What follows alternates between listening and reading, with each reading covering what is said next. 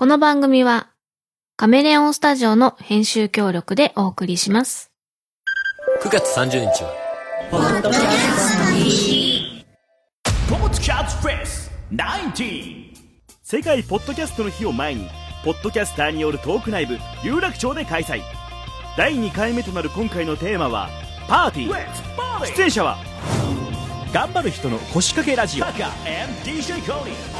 音がめハル&フモピータン通信。ホズミ&モーラジオ寝台特急。各番組ごとはもちろんリスナーとの交流企画もあり。開催は2019年9月28日土曜日。会場17時30分から有楽町ラウンジバークラージュにて。ただいま絶賛予約受付中詳しくはポッドキャストフェスで検索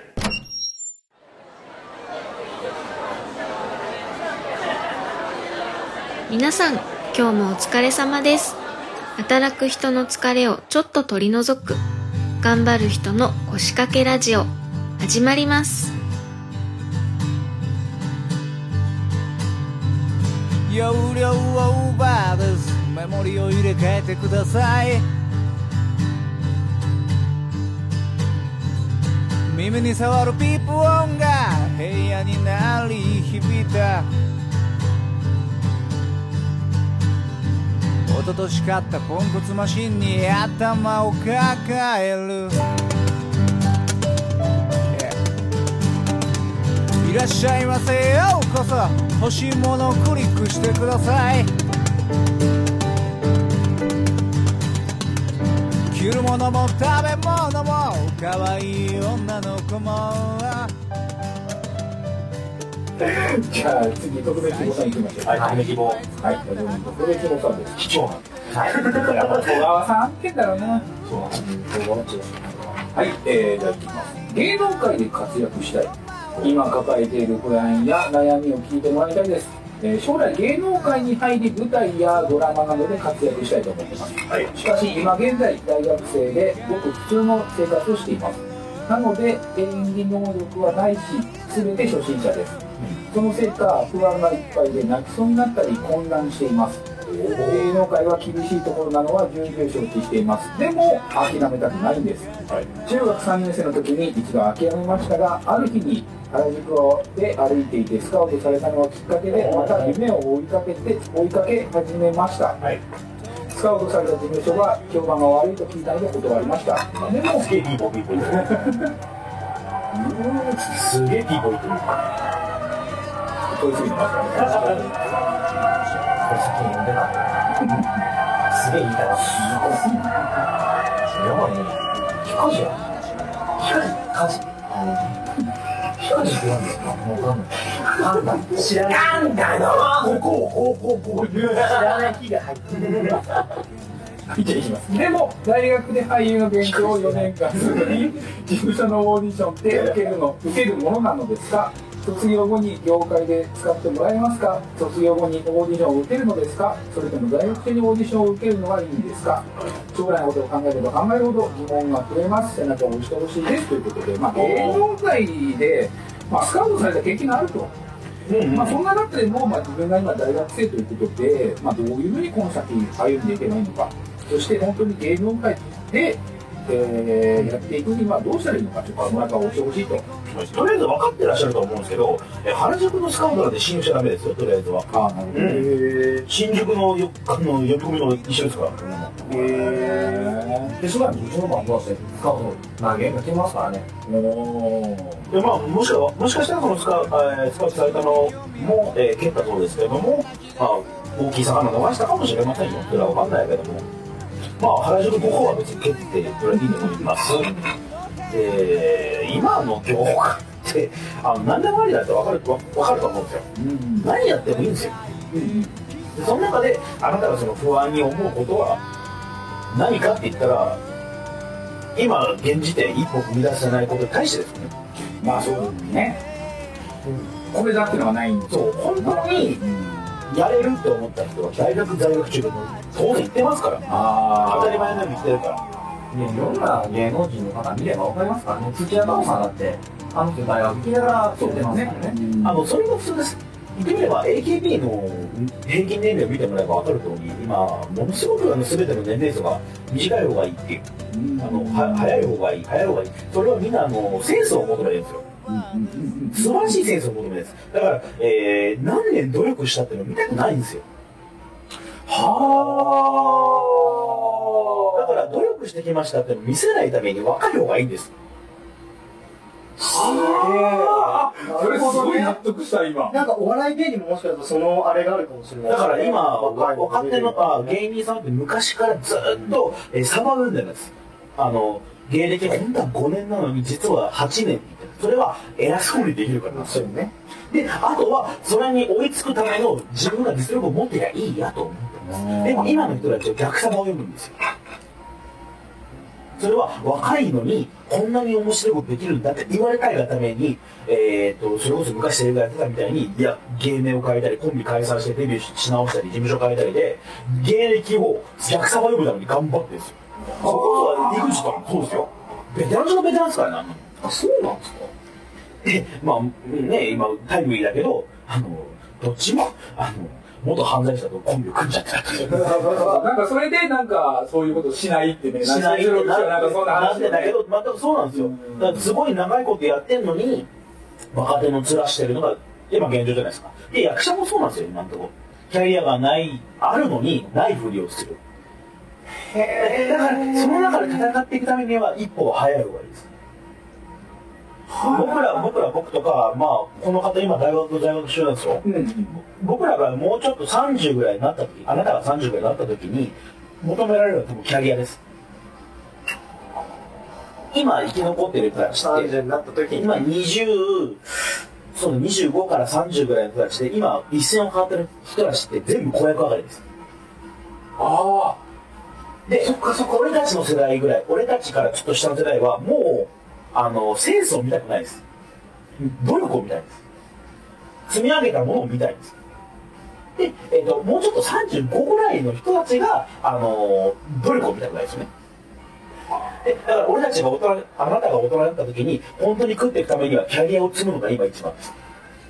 あことはもうやるんだったら早い方今今のうちにどんなちっちゃいところでもいいから劇団を出てください。でえっ、と事務所入るかどうかって話ありましたけど誰この人誰？すごいまとめてるような。ちょっとキットコンサルさんキット コンサルで大学で俳優の勉強4年間するのに事務所のうちを受ける。受けた方がいいですよ。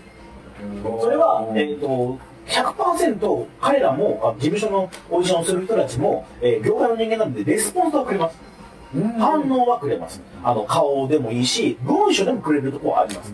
それをそれを得るためにオーディションを受けてくださいます。オーディションって事務所の人たちは当然お金を儲けるためにやってるので、今売れないあなたを採用する理由はないんですよ。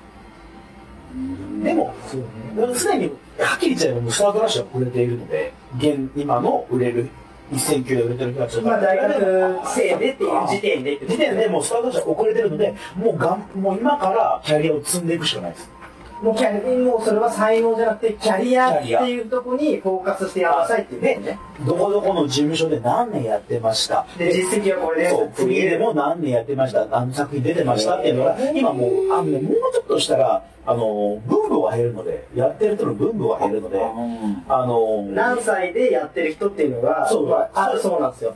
年いくとね捕まんないですよキャスティングしてもいくつやってるっていうのがいくつやってるっていうのまで見てもらうぐらいの暇が出ると思うあっち側に。だから、えーできれば事務所入ってキャリアを積むこと。無理だったら、えー事務所入らなくてもキャリアをいっぱい積むこと。で結果を出すのが一番ですよね。ああなるほど。今大学生なら。背中は押してないけどね。めちゃくちゃディスれるよね、あそうよ。赤ペン先生入ります。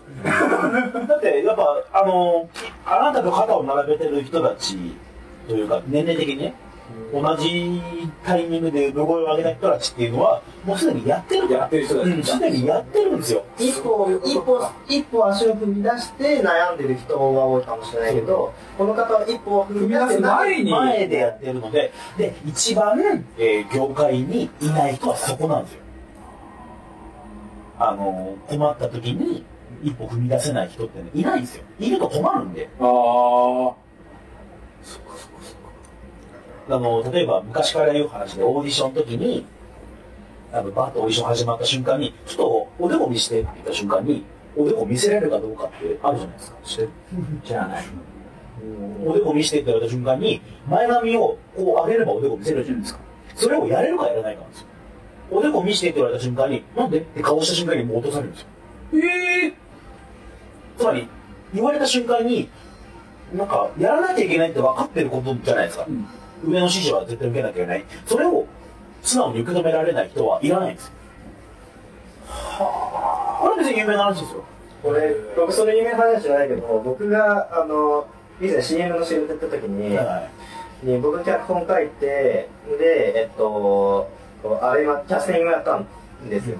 で、キャスティングやって、で、一応本は出した。でも僕のその本がめちゃくちゃ長尺なんですよ。はい専門用語バリバリ、そういう話だったから。で、その時に、に覚えてこなくてもいい。で、とりあえず読んどいて、で、きでこういうキャラが欲しいんだっていうのを投げた。ちょっと特殊なキャラだった。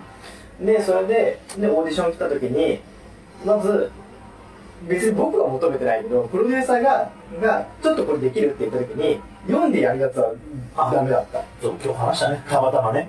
あの、ぼんやりと言ったことを全部100%持ってくるかどうか。で、これ見といてって言ったら、覚えてもらわないと困るんですよ。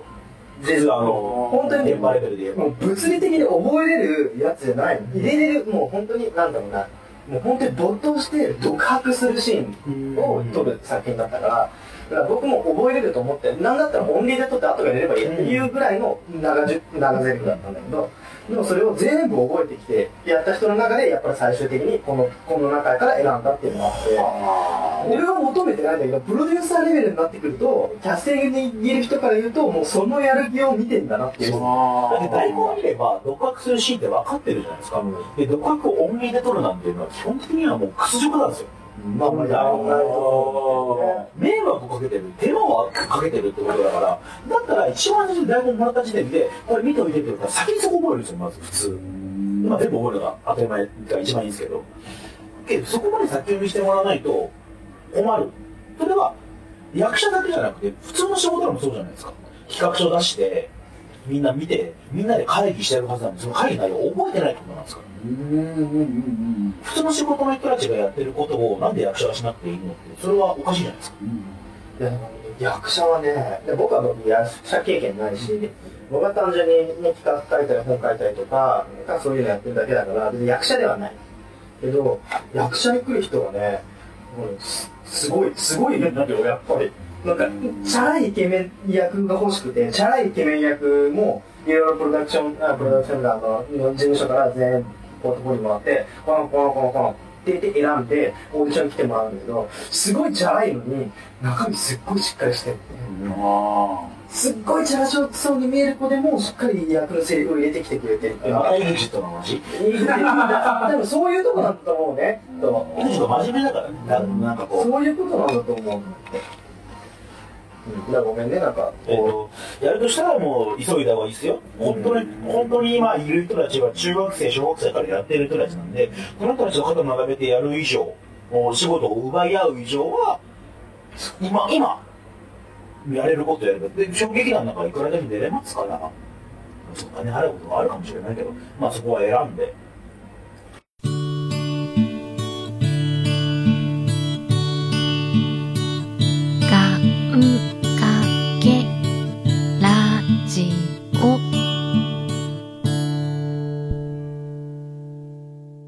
音亀フェスからのお知らせです。今年で7回目となる音のみで作り込まれた音楽フェス。音亀フェス2019イーブンが11月23日からポッドキャストを中心にして開催されます。それに関連して現在音亀フェス2019のジョインステージへの音源募集をしております。ジョインステージは1アーティスト1曲を披露していただくステージになっています。楽曲のジャンルやバンド、弾き語り、DTM などのスタイルは問いません。締め切りは9月30日です。詳しくは「音亀フェス2019」と検索し特設サイトの参加要項をご覧ください。あなたからの一曲入魂のステージの投稿をお待ちしております。音ガメフェスからのお知らせでした。でまあね、大学生の時点でね、なん何もないっていうのはね。初心者の時点でって分かってるなら、その、芸能界が厳しいところなのは重々承知しています。言っちゃってるじゃないですか。もうここに答えが出てるんですよ。じゃあ今動かなきゃ何もないって、自分でも分かってるじゃないですか。だから背中を押してほしいっていうのは慰めてほしいんだよな。混乱していますって、その泣きそうになったり混乱していますの時点でもうメンタル足りてないですよね。うん。その、他の人たちと戦えないからね。で最初僕が、まあ、あの始めた時にその今のメン,、えー、とメンバーでやろうとした時に最初に絶対に、えー、と目標じゃなくてもライバルとして絶対に意識しなきゃいけないのはミスチルやろ絶対無理ですけどそこは絶対殺したるぐらいな殺したるってまずいかない俺 TBS ラジオのジャンプ全部ぶっ壊しちゃうもん。帯全部俺やってるもんな。ラジオリスね。だからやっぱね、これ口酸っぱく言ったらいいんだけど、今さ、あの、夢を追うことが美しいんだよ言うじゃん。夢を掴むことが美しいんだよね、本来。夢の定義って何やそうね。だから、そこから考だえてもの言えよ。みたいなね。からその、大学でお芝居したことなくて大学まで来てね、お芝居したことないって言うんだったら、それは興味満足じゃない。だってそれはこういうものを何か持ってないとどうしようもないじゃない。本来は。じゃあしたことないんやったらした、えーできる環境って今ネットで調べたらこんだけだって言ってますから、そこに身を投じることなんてすぐできるんですよ、いやなんかすごいねでもねすごいね熱くこう、まあ、ディスも入りながら話してもらってるけどこれね俺の日常生活の中でも、ね、耳が痛いね。あれやりたいねあれやりたいこれやりたいってみんなあるのよ。うん。みんなあってみんななんか夢までは言わないけどこれやりたいなって思ったけどなんかちょっと逃げ口があったらそこに対して言及して、なんとなくできないって言っちゃうがちだけど、なんかそその延長ってみんな持ってると思っててでもそれはもう本当にもこれはねのづくりに向いてないんだと思うんですよ。あの、エンタメに関してね。それはもう本当同人誌の漫画描くレベルですら、向いてないと思うんですよ。けど、今のツイッターとか SNS がある以上、誰でも何でもやっていいようになってるから、何でもやっていいやっていいねよって言ってるけど、でも、それでお金食うってな、お金をもらう、飯を食うってなったら、そうじゃいけないってことを分からせる人が分かりやすいポイントはどこにもないんですよ。そうねだから俺たちみたいぐらいの、もう言ってみはっきり言えば俺ゆとりなんで、ゆとり世代の人たちの教育って個性が素晴らしいことじゃないですか。だから、今ある僕を受け入れてなしかないんですよ、今。でもそれで一番いいのって、エロ同人しかないんですよ。自分の今思ってる性癖をひらかすことがエンタメになってしまってる業界っていうのはもうエロ同人しかないんですよ。で今一番金あるってエロ同人ですからね。あの、ローコストでお金なんまあまあそれはねあるねローコストで、だからそれこそ、ね、なんか、エロいボイスドラマとかさ、ローコストでお金エロはね、金になりますよ。やっぱり映像もそうだし、どのコンテンツを見てもエロは金になるし、やっぱりあの、ね、全裸監督がさ、あーまあねめっちゃバズってるし、あれも人間の性欲を金にしてるだけだから、だからそれはね、昔からそうなの。で、その中から一歩飛び出て、自分の求めるエンターテインメントは何かっていうところをキャッチするのは、その人の才能だし、その人のアンテナでしかないんだよね。エロ同人ってさ、あの、二次創作が基本じゃないですか、メインで言えば。そこもアンテナの張り方じゃないですか。そう。あだから、あの、エロ同人の世界って面白いのすごい思うんですよ。あの、流れが速いし、みんな、売れてる人はガッて掴むし、そのやり口をちゃんと、あの、自分の仕事にフィードバックできればなと思って今、ボイドラ作ってるんだけどさ。昔 BL 同人のボイスドラマに呼ばれたことがある もう今やってるのは、この、老人界隈でやってる人たちと仲良くするっていうのがありますね。その、面白いけど、ねやっぱね、今、エンターテインメントのあり方自体が同人っていうのが出てきて、で、昔からあったかもしれないけど、それがコミケっていうので、どんどんメインストリームになってきてるし、メインですかね、今あれが。で、その同人、みんなで、みんなが素人でもプロじゃなくても発信できるよっていうのは、どのプラットフォームでも存在してるから、それっていうのが、良きもあり悪きもあるっていうのが現その状。悪いってところをみんなが掴まなきゃいけないんですよ。これがいいものこれが悪いものっていうのを判断できる基準を自分の中で持ってないからあの自分の自分の小さいあの例えばよあの承認欲求とかあのセンスですよ。センスを自分の小さいセンスをうわあの人にはかなわねえんじゃなくてあの人がやってるから僕もやっていいやんっていうところに行っちゃってるからものすごくしょっぱいものでも出しちゃうし言ってみれば実力ないのにオーディション入っちゃうんですよ。送れちゃう。送っちゃうんですよ。オーディションに。で自分の今の個性を受け入れてっていう言い方されるからもうそういう時はもう演出してる時はボロクソ言うけどね。でもちろんね、その、なんだろう、でっかい網ですくえるっていう意味で言えば、同人ってすごいいいと思っていて、で、あの、それこそ、そう、あれね、あの、あの、梅津玄師とか。だからさ、才能っていうのが発信しやすくなった環境の中で、一個スターが生まれるっていうのもあるから、全員否定はしないんだけど、でも、全員がプロっぽくできるよっていう環境っていうのが一番新規を麻痺させるというか、感覚がどんどんどんどん機材機材とあとノウハウがもう垂れ流しなんで研究しちゃえばできちゃうんですからねだから今めっちゃディスりたいの一つあるけどいい？どうぞあのね小説の転生ものとかそのネット小説あーなね派生なろう小説。マジでないなと思って。ナロー小説でやってる小説家って面白くないですか？言ってること。小説家になろうです？小説家になろうっつってる小説家ってあるんですよでもっと言えばその小説家になろうの絵を描いてる人たちって今例えばアニメ化してる深夜の帯帯があるじゃないですか。あれ全部同人作家ですからね？イラスト描いてるのは。そうなんですよ。コストが安いしねぽい絵が描けるから、僕って技これ理屈の人ですよね。だからそこが好きなのよみんな。今あの今35ぐらいの人たちってクオリティが低いものを愛するのに慣れちゃってるのよ。そうなんだよそれ第三から見てその音楽業界ってやっぱり今こういう話ってなんとなくあったりもする。似たような感じなんです音楽業界はもう完全に飽和状態ですよね。あの売りが止まってるんですよ。玉置浩二で。名前出しちゃったあいつは安全地帯じゃないと。あいつがもう自分で安全地帯におることを自分で理解してあいつの安全地帯をもう作っちゃってる作っちゃってるからねでなんかもうなんでしょうアイドルとかね。いろんなところで簡単にできるんですよ音楽って。親しみやすいじゃないですか。うん音楽があるだけ。でだってあれ音楽っていうのはもともとその今のポップスっていうのはグレゴリオ聖歌から来てる。って言われてる。グレゴリオ聖歌がポップスの走り。宗教から始まってるんですよ。だからアイドルって正解なんですよ音楽としては。抽象化です偶像崇拝で。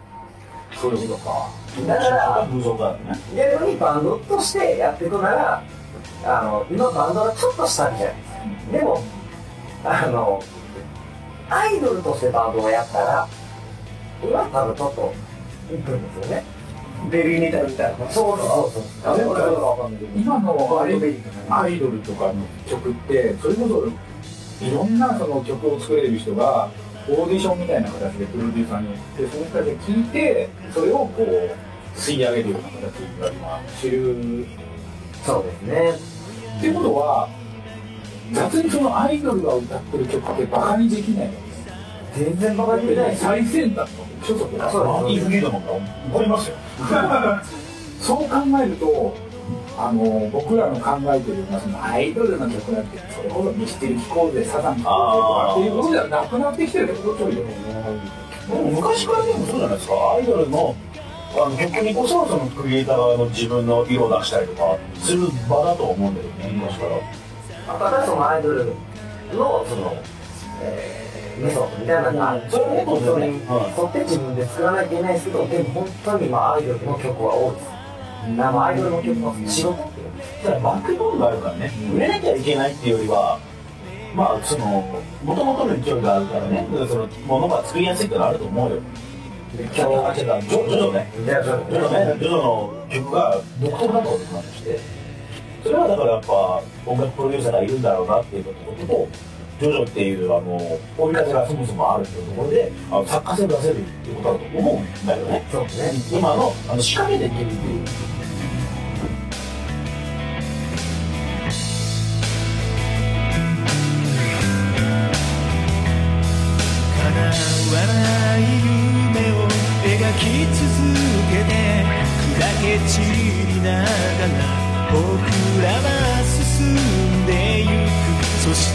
と探してた大切なものはただ信じ合う心だった。いつか僕らはここから消えていくけどこの想いだけはここにとどまって足元に散らば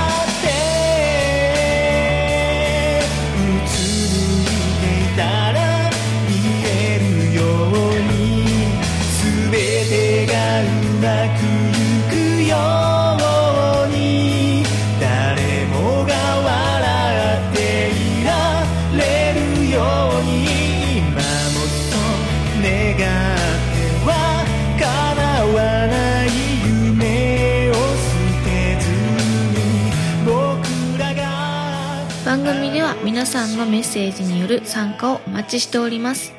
番組メールフォーム、Twitter などの各種公式 SNS へ送ってください。それではまた次回、皆さんのお仕事がうまくいきますように。